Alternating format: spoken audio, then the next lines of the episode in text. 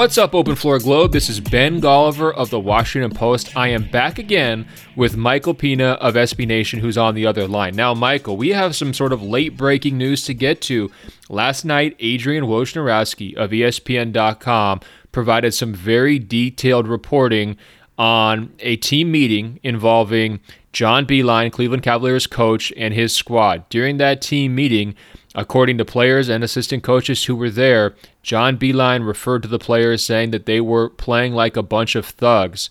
He uh, has clarified since then that he meant to say playing like a bunch of slugs, presumably uh, in response to you know sluggish defensive effort uh, and, and, things of that nature.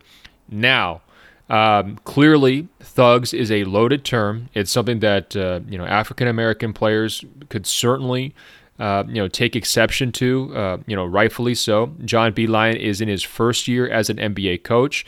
He is 66 years old.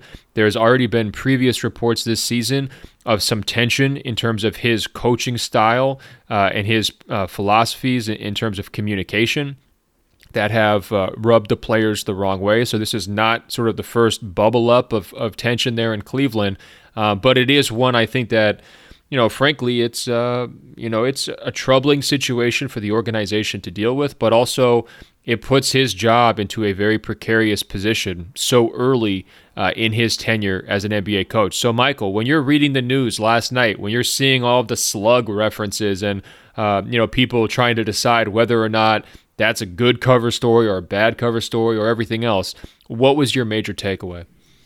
When I I first, I mean, you broke this story to me. Really, you sent me an email uh, either early this morning or late last night about uh, saying we had to cover Beilein at the top of the show, and so I immediately thought he was fired. That's that was where my my head went to first, and then when I looked it up, like I I couldn't stop laughing. I mean, I, obviously, thug is a very it's uh, coded language that has no place in any workplace at all. And can I also so, say on thug real quick?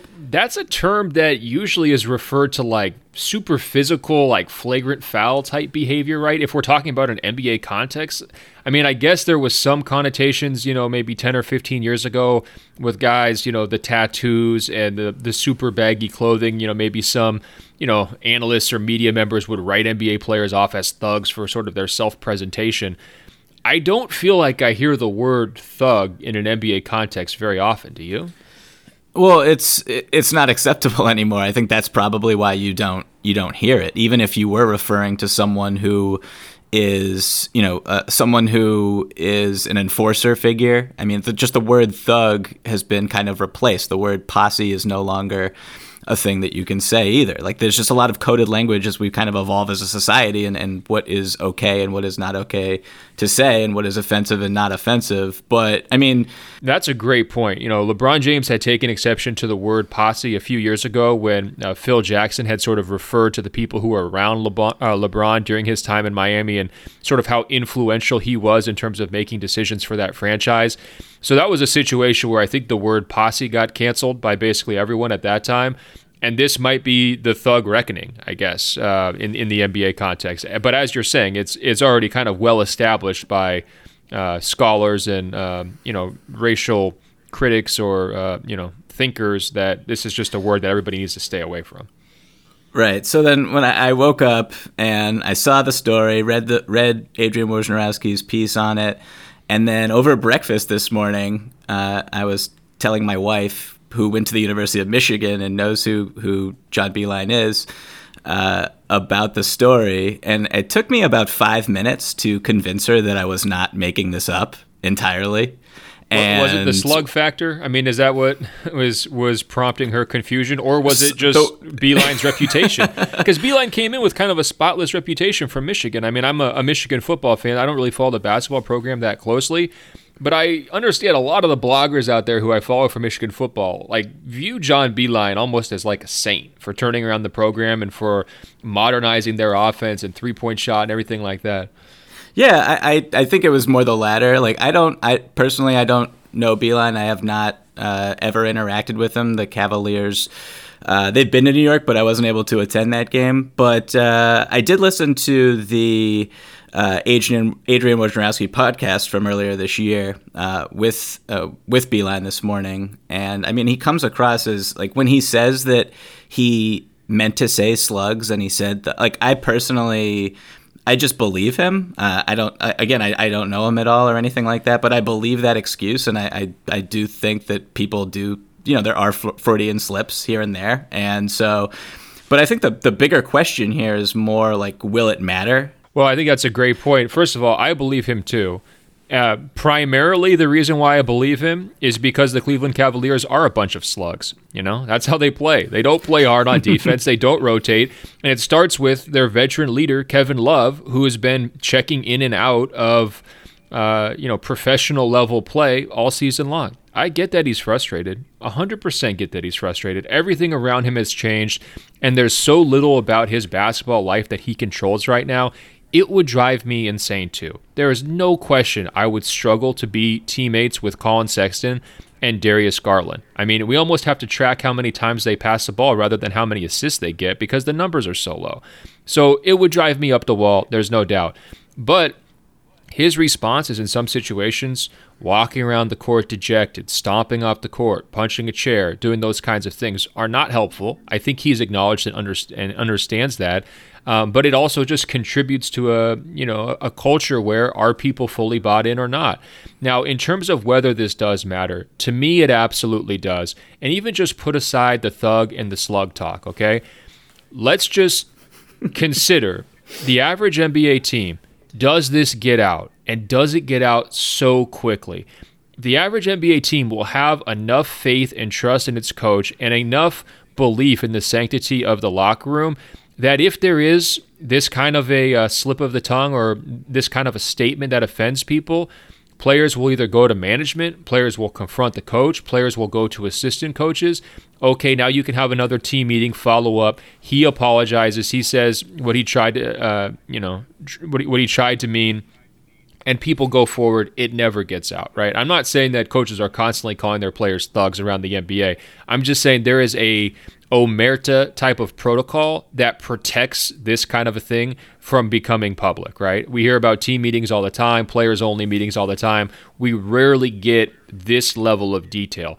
So that is very, very bad news for John Beilein. That means that the players uh, have either already tuned him out or they're at the point where they're trying to push him out the door, or he's lost some other major faction of the organization that is now angling for him to be, you know, on thin ice, right? This is incredibly damaging for his reputation. Uh, it's incredibly embarrassing, and it's the kind of label that will stick. For all the casual NBA fans out there, who didn't know about John Beilein, didn't know what was going on in Cleveland, rather than this being this incredible lifer college coach coming in to try his hand at the NBA uh, and you know trying to develop a young and upcoming uh, roster around you know two lottery pick guards, the story has now become here's the old guy who who has offended his players so badly that it got out to the press. That's sort of the, I, the headline of his reputation. I didn't even realize that he was. First of all, one of probably my fourth or fifth reaction to this story was that he's 66 and they gave him a five year contract. So you can't really. I mean, you could fire him for sure, and this could be the PR cover and the excuse if you were to move on and you wanted to, because he's just not. It's just not clicking with him and anybody on the roster. It seems there have been a lot of reported stories earlier in the year about that. But I just like either you, you stick with him and you, you make you're aggressive before the trade deadline and you get people who are unhappy in that system and in that culture out of there or like if if Darius Garland and, and Collin Sexton are the are two key figures who just aren't getting along with this guy like I, I don't know really know what you you do here. Like well, that, one year into a five year deal it's it's it's really early and he's uh, they, they brought him in to you know teach fundamentals and and build a culture there. And he's talked about how he wants the cavaliers to be the like the spurs when he leaves. So i don't i, I just don't know what you do with this right. situation. Well, and i don't know when it's going to blow, blow over. I think the timing is really important here because it goes back to my point about the omerta keeping things in house if people were bought into the vision of the front office of the organization if there was a respect factor all around this doesn't come out until after the trade deadline because guys just assume that they're going to be taken care of, right? And guys just say, look, it's only a month. We can get through this. Um, you know, it's awkward. We don't see eye to eye. Philosophically, we don't think he's really the right guy for the job, but I'm probably going to get traded in a month anyway, so who cares, right? I mean, this is a very aggressive action for it coming out, uh, a proactive action for it coming out. And it says that people are past their wits' end, right? They either want him gone uh, or they want to be gone. And it's just applying a ton of pressure to Koby Altman to make moves, uh, you know, before the deadline. I think your point on his contract is important. And also, he was kind of hand selected, right? I mean, he was viewed as being a stable figure for this developmental era of the post LeBron, uh, you know, time period. They had to give him the five year deal because he was such a coveted college coach and such a successful college coach at a, a big time program. And so I think their ownership group is rich enough to be able to, you know, pay him off. I mean, Dan Gilbert's paid luxury taxes for years, so you know, paying John Beilein to go away uh, wouldn't be the end of the world. But I do think it would add to a narrative of a lot of coaching turnover under Dan Gilbert that I bet he would be, uh, you know, at least a little bit sensitive to. Now he has his own health issues uh, that have been going on. There's other people within that ownership group, so it could be, you know, a little bit of jockeying for power. We will have to watch that play out. If I was Cleveland, though, I would try to ride this thing out. Right? You selected John Beilein for a reason. Uh, he is a very proven, good coach you just have to get the veterans out of there. They were never going to be a part of this equation. That requires a little bit of patience until the trade deadline. And then at that point, I think the pressure is off the younger players. They're not getting the side eyes from their older teammate, and they're just kind of able to go out there and do what they want to do, which is grow on the job and get a lot of shots up and not pass the basketball, right? I mean, that's that's sort of where this thing is going. So I would hang tight if I were them. I would try to weather this storm, uh, but we'll see how it plays out. Now, Michael, simultaneous to what's going on in Cleveland is what's going on in New York. And I happened to see the Knicks for the first time this season in Los Angeles. And I was very curious to see RJ Barrett because I feel like he's a little bit of a forgotten man in terms of the, the rookie conversation. Uh, I think you, guys like you and I have really hyped up Ja Morant. We've been excited about a Brendan Clarke or uh, you know some of the the good stories coming out of Miami. You know Tyler Herro and and so on. Um, but RJ Barrett sort of forgotten. And he's a guy where he really embraced going to New York. He talked about how his family uh, had been Knicks fans in the past. Uh, he understood kind of the the tough parts about it, but he went in there with an open mind and an open heart. And seeing him play earlier this week. I gotta say, man, it really just looks like his whole life is just a blur. Like it's all coming at him so fast, and it's such a dysfunctional environment. I've, they've already changed coaches once. Uh, the veterans, uh, much like in Cleveland, there's just you know competing interest between veterans and young players. RJ is not a very good playmaker for his teammates. His passes are not on target a lot of the time, and so I think from that standpoint, if I was an established NBA player, I wouldn't necessarily want to cede center stage to him. Uh, he is a, a, very gifted athlete, uh, has good scoring instincts, but it hasn't been this overwhelming kind of phenomenon, uh, you know, in a rookie year that you might hope for or expect uh, if you're a team taking him that high uh, and you know giving him and empowering him in a big time way. On top of that, you have a team that's near the league lead in flagrant fouls, technical fouls. Uh, you know, in that Lakers game, Bobby Portis just basically decapitates, uh, you know, one of the Lakers players, Kentavious Caldwell Pope, during a dunk attempt. Uh, after the game, the coach is like, "Yeah, we got to play hard, but we got to play smart." And it's like, "Yeah, we know, Mike Miller. It's it's not happening right now in New York." So I guess what I'm saying is this all kind of lines up. There's different flavors of dysfunction. So here's how I want to address it, Michael. I want to uh, you to imagine you're sort of the R.J. Barrett of this 2020 draft class. Okay, you are a top five or top 10 level pick. Okay, now there's a long track record of guys in the NBA who did not handle things like RJ Barrett did with class, right? And embracing the New York environment. Guys like Steve Francis or Zach LaVine, you know, putting his head on the table when he gets drafted by the Timberwolves, where they just want out of an environment kind of no matter what. And we're seeing you know some of those same uh, you know feelings emanating from Cleveland right now. So here's the deal: we are going to rank our top three dead end franchises, Michael. And that's based on you being a top 10 pick. And it's the places that you would do everything in your power to force a trade so you didn't have to report to camp or you would, you know, go viral on Twitter because of your reaction to getting drafted by that organization. And uh, you can, in your in, you know imaginary world, Michael, you could be a one and done player. You could be a four year college uh, graduate. You could be a Slovenian sensation. You can write any narrative for yourself that you want. But what I need you to do for me is to rank the top three NBA dead ends for you. This is not objective, this is subjective completely. And I need you to explain why they're your biggest dead ends. Okay? So, what is your number one NBA dead end and why?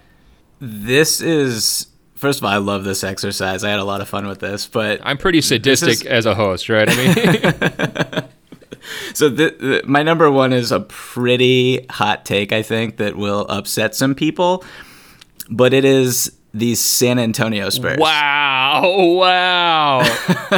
you went there. I never would have guessed in a million years. So tell me why. Yeah, it took some some real soul searching and thinking to get here, but you know, I've never been to San Antonio. I'm sure it's lovely. Uh, I, I, grew up actually with David Robinson as my favorite player, and obviously I have the utmost respect for this organization. But I no, you don't. This, you just called them a worse I, dead well, end the Sacramento okay. Kings. Okay? okay? you can't pretend. Okay, I mean you don't have to put a lipstick on the pig. Okay, you're calling them out. It's fine. Uh, go for so, it. But so, why? So my rationale is basically like there's this fear that you know that some people have, I think a lot of people have, of getting in at the end of something where you join an organization when basically the glory days are in the past. It was, uh, I think it was Tony Soprano who said it really beautifully on The Sopranos, and I never thought I would be quoting Tony Soprano in this podcast, but getting in at the end of something where, um, you know, everything in the past, in the rearview mirror, is constantly haunting you. And that's how I would feel if I was drafted by the Spurs, where Gregg Popovich is on his way out. This might be his last season. Maybe I don't even get to play for Gregg Popovich, would just which would just be like totally devastating. But then this whole fan base expects greatness, and they should. And that's a lot of pressure. It's like the I, I think one of the worst sport athlete jobs for the next 50 years is going to be whoever replaces Tom Brady. Like whoever comes in and is the next franchise player for the San Antonio Spurs after the era of dominance that they had for 20 years. That just is it's going to be terrible and I it, it's never going to be a free agency destination. Um, I don't know what their path is to ever winning another title. Uh, you know, they could tank, I, I suppose, and try to get another Tim Duncan, but so are you know a dozen other teams in the league with the same strategy. So as a small market, and again, I've never been to San Antonio, but I just I, I'm a person who's always lived in big cities my whole life, and I it just wouldn't be for me, and there would be this constant fear of not living up to Tim Duncan, Manu Ginobili, Tony Parker, Gregg Popovich. It would just be a lot of pressure that me personally, I would definitely struggle under. Yeah, no, it's a great comparison you're making here. I mean, you're basically saying the Spurs are Lehman Brothers, and you don't want to be the guy who shows up for his first day of work when the bank is repossessing the New York City skyscraper, right? I mean, you're just saying, yeah. look, like the, the glory days are behind them. I get it. Um, in defense of San Antonio, I would say these things. First of all, there is such a good Brazilian steakhouse downtown, right by the the cheap Marriott hotels, that I think I put on something like 20 to 25 pounds during the uh, 2014 playoffs. I ate so much steak at Texas de Brazil. I think it's actually a chain, so it's not like it's San Antonio only. Um, I ate so much steak and meat at Texas de Brazil over the course of that two month time period that that's what prompted me to go vegetarian, and I haven't eaten meat since. So it's been a five year detox for me from San Antonio's uh, meat capabilities. So just what know, a legacy! I know. so that I don't know if that's a pro or a con actually for San Antonio because we don't want you to show up and you know balloon into like a 285 pound rookie where everybody's doing the body shaming stuff uh, if you're a prospect. So fair enough. The only thing I would say when I'm making these decisions, and I'm going to re- release my list after you do yours. Uh, front office structure is so important to me, and ownership vision is really important to me. And I do think that San Antonio checks those boxes in ways a lot of other places don't.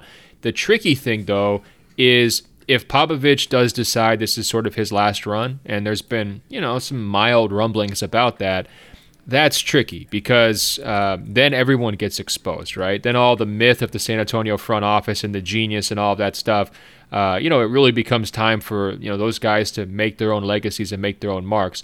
But I do think there's an organizational stability and vision um, and culture that is a real thing down there, and there's also an awesome awesome fan base.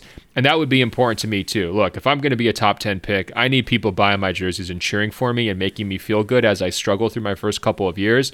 And the San Antonio fans, they are demanding. They expect greatness, no question, but they will show up and cheer really loud.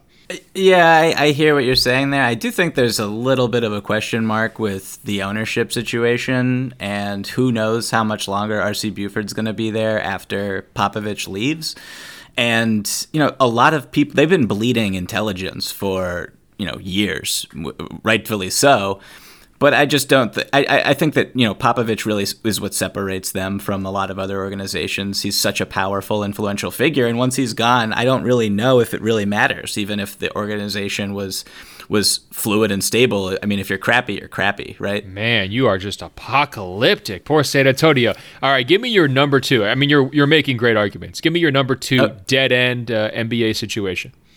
Okay, so I mean, we're going back to Cleveland real quick. oh boy. Um, I mean, this is it's like one of the, the the number one reasons why you could argue that LeBron James is the best player ever is because he won a title with this organization. I mean, it's they're constantly in a state of dysfunction.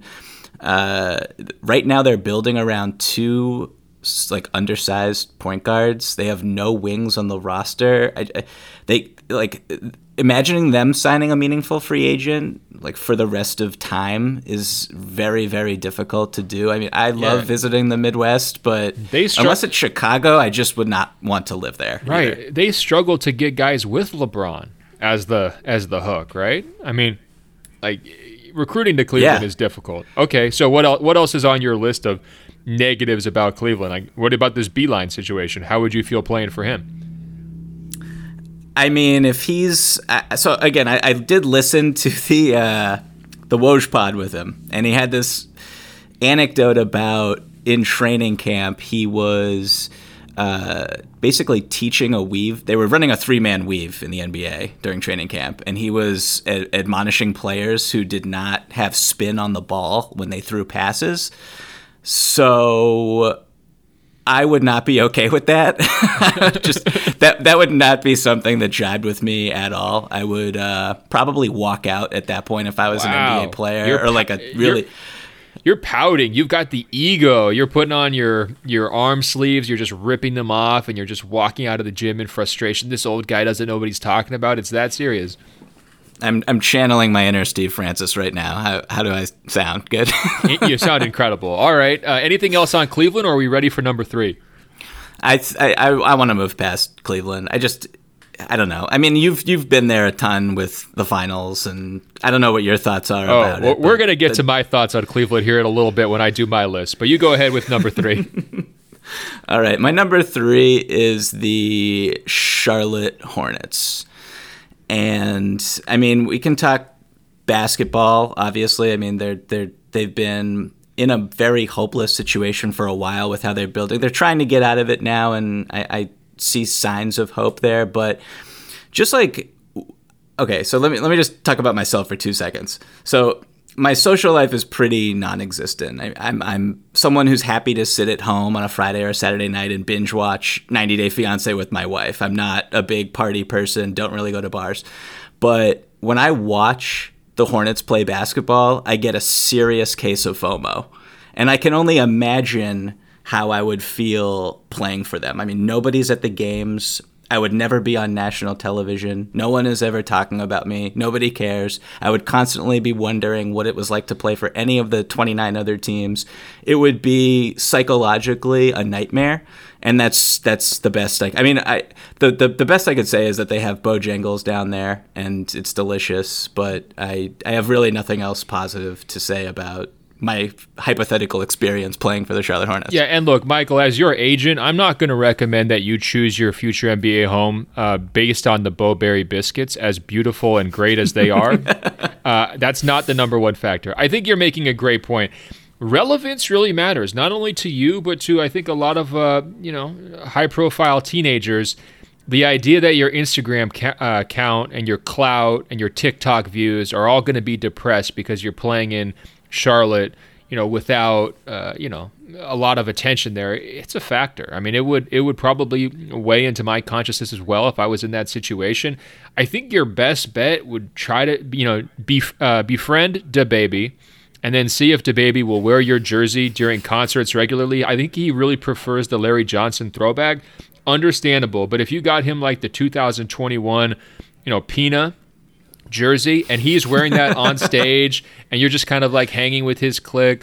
I think you would have a chance to maybe, you know, weasel your way into a little bit of fame, but honestly, like that is very dependent upon your ability to establish rapport with DaBaby, and I can't guarantee that because I just don't know him personally or, or anything else like that. So, uh, probably not worth the risk and an awesome top three list from you. Are you ready for my top three? I cannot wait. Number one is Cleveland. There's no question about it. and there's a lot of reasons for this. Now, guys, again, this is a personal list. You'll remember that my extended family uh, is all from Michigan. Um, Ohio State has tormented me for years and years and years on the football field. There's no question about it. I just have to own those losses. I, you can't get around it. And when I covered games in Cleveland, they would always flash up, the, you know, the Michigan M on the scoreboard, the gigantic jumbotron they have to elicit a lot of boos from the crowd. and I've never forgotten that pain, Cleveland. Never. Now, on top of that, if we look at their vegetarian uh, options for food, it's mozzarella sticks and french fries, okay? That's not going to cut it. All right, guys, there's just a lack of balanced, healthy food options in the general vicinity of downtown. And I know that makes me sound picky. I actually am not a very picky eater, but uh, I've struggled in Cleveland to, uh, you know, uh, keep up with my preferred lifestyle. I'm also not a cold weather guy, so being on Lake Erie during December and January does not sound great. On top of that, I have always been raised that Lake Michigan is the greatest of the lakes, and Erie is, if not fifth, then certainly, you know, lower on the on the list. Um, so all of these factors together with the Beilein questions that you raised, with the ownership questions, just you know, it's it's been a kind of a unstable place uh, even during the LeBron era. And then Koby Altman, I think, is still trying to find himself as a GM. I actually like the boldness with the Kyrie Irving trade from him right out of the gate.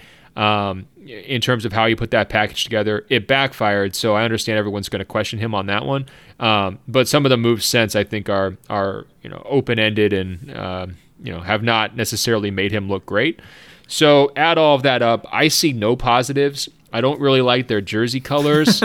um, the building is good. The crowd can definitely get loud, um, but I think at this point, it's better off leaving that for someone else. That's my rundown of Cleveland. Are, are you with Wait, me? can on- I ma- can I make one more point? Because you just brought up the crowd noise they pump that's the it's like the number one most artificial noise arena in the league it's got to be right like whenever i watch games there i can't be in the gym i have to be in the media room it is too loud i hate it it's great that you brought that up it just reminded me of it right and uh, you know what on top of that in terms of the crowd stuff like i'm so glad that they won a title because that i think was so big for their fan base and it was one of the greatest titles in NBA history, just how the story played out. So it's, it's awesome that they have it. I think I'm just kind of like the soft Malibu, you know, lover of life type of guy where let's all just like sit around and try to maintain our positivity. I'm not into yoga yet because I'm not very flexible, but I could see myself going down that route. This idea of the deep self loathing of the Cleveland sports fan, I think it would break me. I don't know if I'm mentally strong enough to to uh, hold up under that baggage, at, like you know all these players have to do. And so from that standpoint, I'm just checking out. That's my number one. Number two, for boy, a lot of the same reasons, is Detroit. Now, Detroit is in Michigan. I have love for uh, Detroit as a city. I know they're you know trying to launch this renaissance, this comeback, um, and kudos for everyone trying to revitalize that city. The cold weather stuff would definitely get to me. I think um, I like the fact that the arena is downtown. Uh, you know, I think that's healthy, but you know they're still working their way into it. The fan base has just been through so much, you know, since the end of you know kind of the glory days more than ten years ago now. Coaching changes constantly. Um, the front office I do not trust whatsoever. I would never want to play with Reggie Jackson as one of my teammates under any circumstances. I've called him root canal Reggie uh, for his approach to basketball. uh, the Blake Griffin contract is probably going to paralyze that franchise for the foreseeable future, and he's good enough where when he's healthy out as a prospect, I would have to take a back seat to him. And then they probably need to trade uh, Andre Drummond here before the deadline too. It's just more uncertainty. So from that standpoint, I see no major positives. I do like the, the franchise's history, um, but I think I might demand a trade if I was, you know, being projected on the mock drafts to go to Detroit. I would be pulling out every stop to avoid it. Detroit probably would have been on my list if my mother-in-law, who lives in Detroit, uh, did not listen to this podcast. So, so Hello, Evelyn. Love you. Hey, um, Evelyn. I love you too. Never met you, but thanks for letting me borrow Michael twice a week. I appreciate it. So, yeah, Detroit, it's been really rough. I just wrote this piece for SB Nation about their need to rebuild and the Blake Griffin surgery and the Andre Drummond trade rumors and the fact that they really don't have anything except Derrick Rose to dangle out to get future assets, missing Donovan Mitchell in the draft and picking Luke Kennard instead. It's been it's been a rough rough go for the Detroit Pistons. For sure. Now, my my number 3 spot on my dead ends list and I mentioned this to you before the show. I really agonized over this because there's so many great contenders. Now, a lot of people are going to think I would say the Phoenix Suns. You people are wrong. Um, I like the warm weather. I kind of like what they were trying to do with the whole Valley Boys thing. And I look at a player like Kelly Oubre finding success down there, and I think, you know what, if Kelly can do it, I can do it. Um, so from that standpoint, I would not nominate the Suns, but I thought about it. I certainly thought long and hard about the Sacramento Kings, but the fact that they're in California kept them off my uh, my list. I would be very nervous about working for an organization run by Vivek and Vlade. The two V's just do not inspire a lot of confidence. Um, other candidates, of course, you know, the Washington Wizards question mark, New York Knicks that we mentioned earlier. I would hate to be in a blur like RJ Barrett. Um, and there's others that, you know, would make me kind of stop twice and think. But my number three team, it's the Chicago Bulls. Now, Chicago is wow. a, Chicago is a beautiful city just not during the NBA season, it's not. And during my summers, there are more beautiful places to go than Chicago. And so I would probably want to be, you know, in the off season going somewhere else. Um, the big city thing to me is definitely uh, attractive. Uh, LA, New York, uh, there, there's certainly other places I think I could make it work. Um, but Chicago, with the cold fronts coming in over the lake, with the crazy snow, I don't know if I could do it for the whole season, but the real deciding factor is not the weather. It's not being in Michael Jordan's shadow and knowing that you're never going to be able to live up to those glory days. It's not being forced to watch Zach LaVine play basketball. It's none of those things. It is Garpax. I could not hand over my 20s to their front office under any circumstances. If I had to, uh, you know, plot my course becoming a max level player – I just could not trust them. I don't even know if I could stomach Boylen and just his whole thing as a player. I think it would probably get old, and there was definitely some players who were ready to revolt last year. It seemed like I might have been in that group. I might have been preparing for a mutiny uh, if I was, uh, you know, I could have been talked into it. I would have been mutiny curious, I suppose is the way to put it. uh, but it comes down to their front office. I just couldn't do it. I see no reason to believe that that franchise is going to get back to being a premier organization. And, you know, I'm a guy who uh, expects greatness, respects greatness. I call myself a win connoisseur. I just don't see a lot of winning going on in Chicago. I I hear everything you're saying and I'm also someone who despises cold weather despite living in Brooklyn. Um Garpax is tough. It would be really tough to deal with. There's just no accountability in that organization, and uh, I, I it did they didn't really ever I didn't really ever consider them on my list just because if I did somehow lead the Bulls back to prominence, like it would be like, that's a marquee organization. You'd be one of the most famous people in the country, probably. Oh, it, really, so. it really is. And their jerseys are sick. Their logo's sick. The stadium and the history is all sick. The thing I just kept coming back to is like, would I rather play for the Phoenix Suns and just buy a Michael Jordan throwback jersey or actually be forced to play for the Chicago Bulls? And I was like, you know what? I'll just take the Phoenix experience. You'd basically be what Otto Porter has decided to do this season, which is just wear a turtleneck on the sidelines behind the bench the entire year. So shout out to him. it's, it's it's tough times right now in Chicago. A quick word from our sponsor, Health IQ. Are you averaging eight hours of sleep per night? Check. Are you eating a quality plant based diet? Check. Are you exercising four or more times per week? Check. Basically, if you're like me, you're doing everything right to ensure you live a long life. Isn't it time for you to be financially rewarded for your commitment to a healthy lifestyle? That's where Health IQ comes in. Health IQ uses science and data to secure lower rates for people like you on their life insurance. If you're a runner or a cyclist, if you're into CrossFit, if you're a vegetarian or a vegan, then you deserve to be rewarded for your hard work with more affordable life insurance rates. Health IQ can help save you up to 41% because physically active people have significantly lower risks for heart disease, cancer, and diabetes. To see if you qualify, go to healthiq.com slash floor. That's healthiq.com slash floor to take the proprietary Health IQ quiz. Depending upon your score, as well as other related qualifying factors, you can save up to 41% on your life insurance premiums compared to other providers. Again, that's healthiq.com slash floor and let them know we sent you so you can start the process with that Health IQ quiz. There's no commitment, and you'll learn even more about potential opportunities to be rewarded for your commitment to living healthy. One more time, that's healthiq.com slash floor.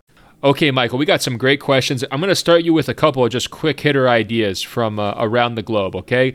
Uh, Lewis from Tucson writes, I'm listening to the latest open floor, and Joe's suggestion for the most dedicated award sounds awesome. Now, we're talking about ways to honor and commemorate David Stern. Uh, but Lewis points out that it could be m- simplified because Joe's idea reminds him of the Walter Payton Man of the Year award in the NFL. It's never going to get the same publicity or clicks like the MVP does, but there is a dedicated fan base who really cares about that award, and more importantly, the players in the running for it really seem to care as well. I think the NBA Man of the Year award would be the perfect way to honor Mr. Stern. Lewis, you did it. You cracked the code. I'm in. It's the NBA Man of the Year award. Michael, are you in? Yeah, I'm down. I mean, I this is basically what we discussed on the uh, on last week's episode. But it's just cleaner, called the David Stern Man of the Year Award. It's perfect, right?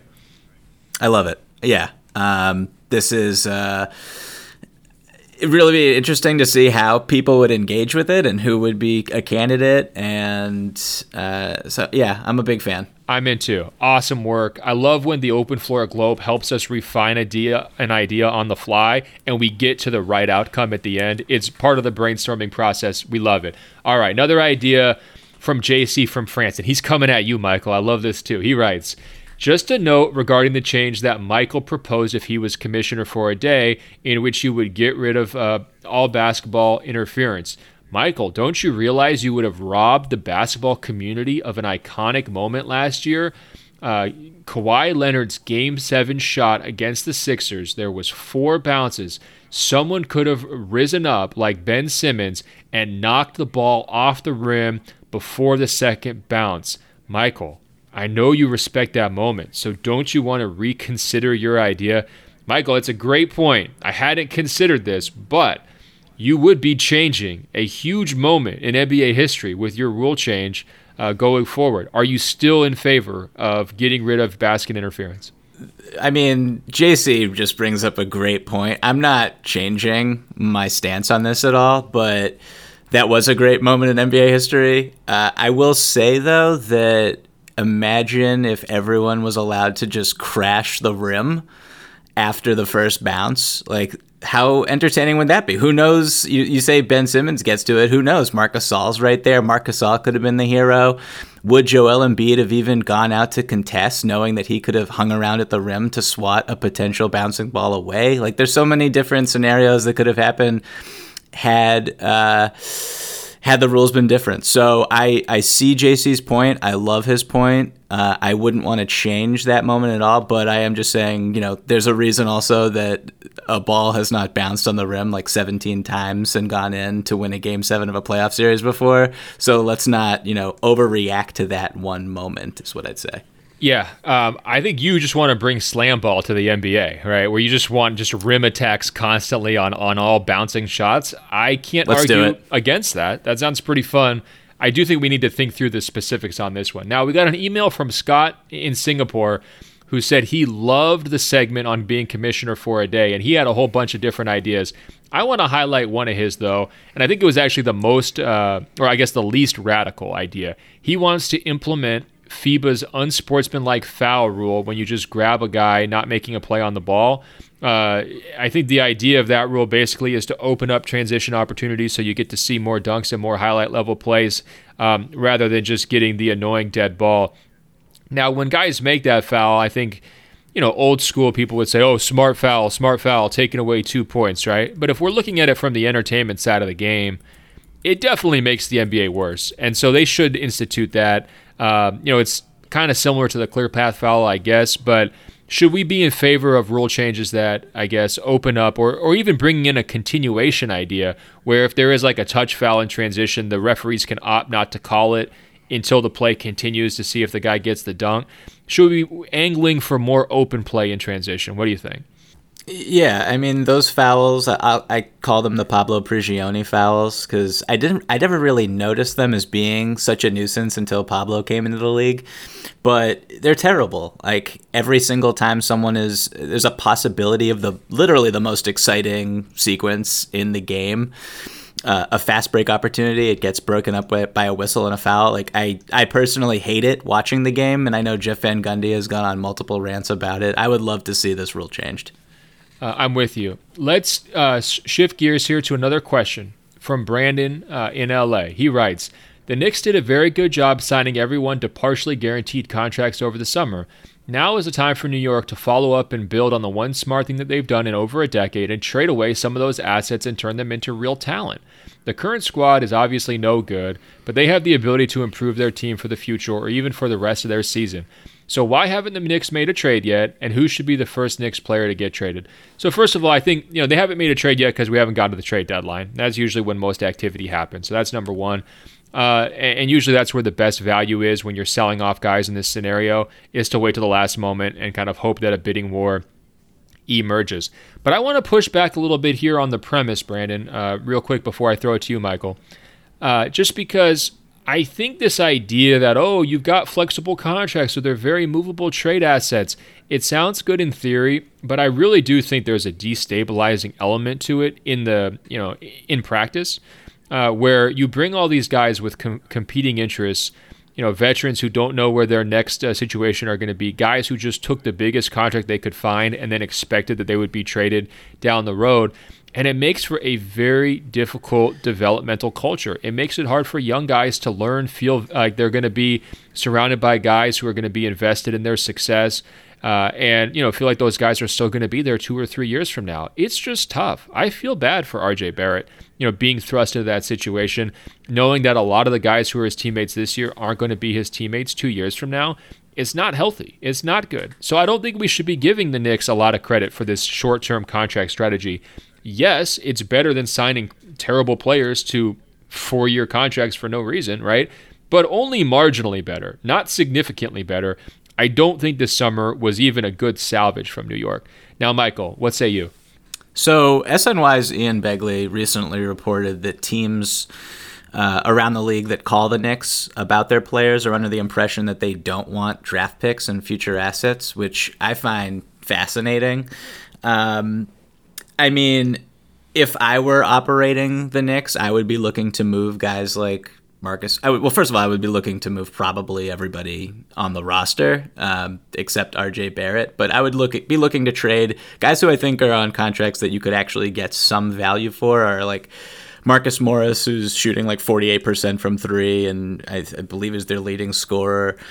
Uh, right now. Guys who, you know, like Wayne Ellington, a three point shooter, Reggie Bullock, a three point shooter, someone who uh, a contending team can utilize um, you know, if they are actually interested in upgrading this year's roster for the sake of, I would assume, trying to be stable for next season when the following summer they'll have max free max cap space and be able to sign someone like Giannis Antetokounmpo.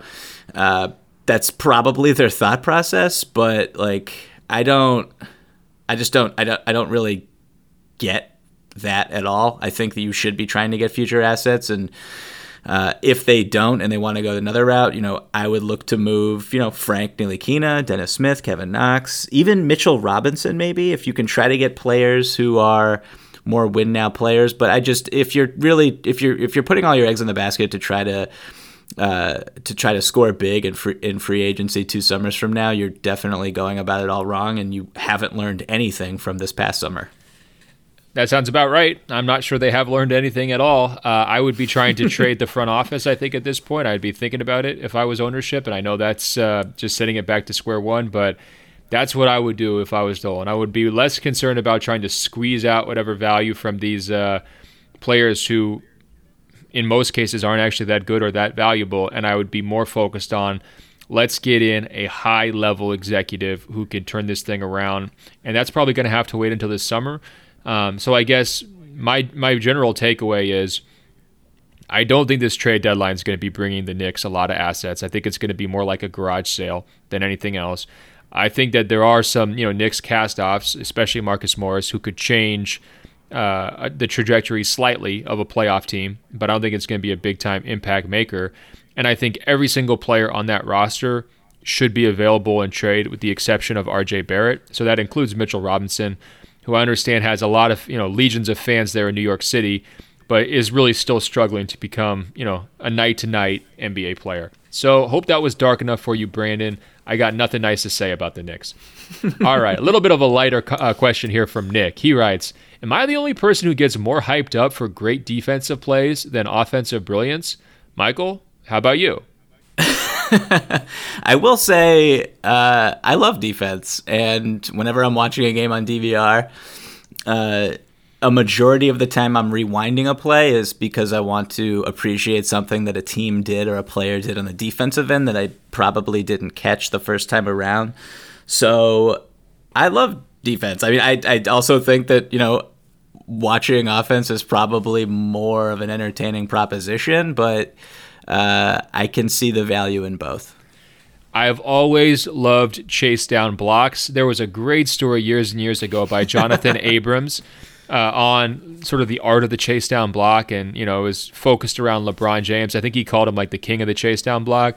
Um, at that time, it was a Nicolas Batum specialty was the chase down block. So I went and rewatched all his blocks, charted up how many chase downs that he had, the long arms, the loping stride in transition he was just like perfectly built for it. I think I don't know if I go poster dunk or chase down block. If I had to choose one, it's really really close because I love the poster dunks. I'm real deep into the uh, the dunk contest game. So anytime there's someone who just like you know really uh, gets someone hard, uh, that excites me. But chase down blocks are incredible. It kind of goes back to like LeBron. Will we say LeBron's signature play of his entire career is the block? I mean, I think I would say I, that. I, I was about to bring this up and to kind of answer your question in a way, do you think if LeBron, so right after the chase down block, a couple minutes later, he had that play where he cut, and I think Kyrie hit him from the baseline, and he had this potential just like he was about to eviscerate Draymond Green with a dunk and instead missed the dunk, got fouled, was laying around on the ground for a few minutes. If he made that dunk and won, exclamation point they're they're definitely going to win the championship is that the statement play that we all remember or do we still remember the block we remember both, and it just becomes this whole thing of like LeBron, you know, two way greatness at his absolute apex. He can do it in every direction, you know, the highlight play, but also the hustle play. Like, I think it would be become a duality where you wouldn't be able to remember one without the other. The Draymond dunk is one of the greatest what ifs in NBA history. I mean, oh my God, we were close to maybe a new NBA logo at that point. Like if you're Adam Silver and you see that happen, and that's how Cleveland's title drought ends, that's how LeBron completes his narrative arc. Do you consider calling Jerry West and being like, bro, I know the ball in your left hand as you're kind of like, you know, wiggling down the court has been pretty iconic for us. But we actually have the greatest dunk in NBA history that we want to turn into a silhouette of LeBron on Draymond. Um, are you cool if we just like you know submit a new proof for a new logo? Does that bother you? I mean, I think you have to explore that. Also, follow up question that just popped into my head: If LeBron made that dunk on Draymond, Draymond goes into the parking lot after the game and calls KD. Does KD even answer the phone?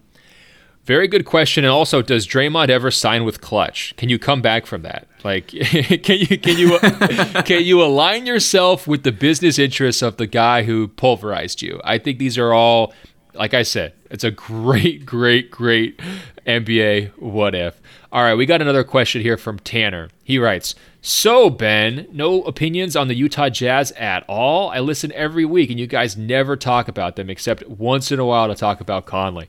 A third of the way through the season, and we haven't gotten any takes on Donovan Mitchell, uh, Bojan Bogdanovic, how well or how poorly they're playing, their schedule, are they under or overperforming? Nothing at all. And Tanner, I appreciate this question because you realized that I was probably going to take three weeks to read it, which is exactly what happened. So you left it totally open ended so that I would just say anything about your team. Um, I appreciate that. Now, I do have a few scattered Utah Jazz takes, but Michael, what is your sense of like the state of the Utah Jazz Union? How are you feeling about the Jazz right now? It's pretty tough. I mean, they, you know, after the first few weeks of the season, I was thinking that they were the most disappointing team in the whole league, probably. I mean, I thought that they were a legitimate championship contender coming in. And, you know, they ripped off 12 of 13 against a cupcake schedule, and Mike Conley has not played since December 4th. So I just feel like there's more questions than answers right now with this team. They, they clearly miss Derrick Favors. Rudy Go- when Rudy Gobert sits, their defense is really bad. Uh, I thought Donovan Mitchell would be a little bit better, although I feel like his shot selection is coming around after an atrocious start to the year. And you know, when they traded for Jordan Clarkson, I th- my initial reaction was, "Wow, they are extremely desperate." But he's played okay. I'm a little skeptical that he'll keep that up. Um, my last thought, real quick, is just that Bogdanovic has looked like an all star, and when he curls around those screens at the elbow and catches a pass at the free throw line and pulls up, it goes in I uh, let me uh, checking my notes right now 100% of the time. So that play has worked out tremendous for them. Uh, so the Jazz are they're interesting. I don't know if they're a contender anymore, and I'm really I'm scared for when Conley comes back what they look like. Yeah, so I think first things first, Tanner. I know you're begging for a little attention here, but you don't need us to tell you the Utah Jazz have started to figure it out, right? I mean, as Michael said, the, the schedule started to balance out, come back to earth a little bit and they go on a big time winning streak and they're ripping off victories and looking much more functional and much closer to what we thought at the start of the season. Uh, now, I think the biggest question for them is it's the All Star one that you raised. You know, Bogdanovic, he's not really going to be in this conversation, I don't think. Um, but I think they have an interesting dilemma. Is their representative, and I think they're going to get a representative, right? At least one. Will it be Rudy Gobert?